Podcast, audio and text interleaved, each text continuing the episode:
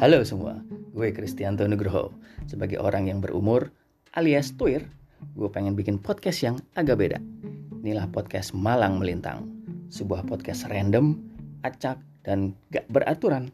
Bakal bercerita pengembaraan gue selama beberapa puluh tahun ini sebagai seorang pekerja kreatif, sebagai cowok, sebagai anak, sebagai orang biasa. Siapa tahu ada kisah menarik di dalamnya. Yang baik, yang benar, bisa buat pelajaran lu lu pada. Yang kagak bener, nah ini.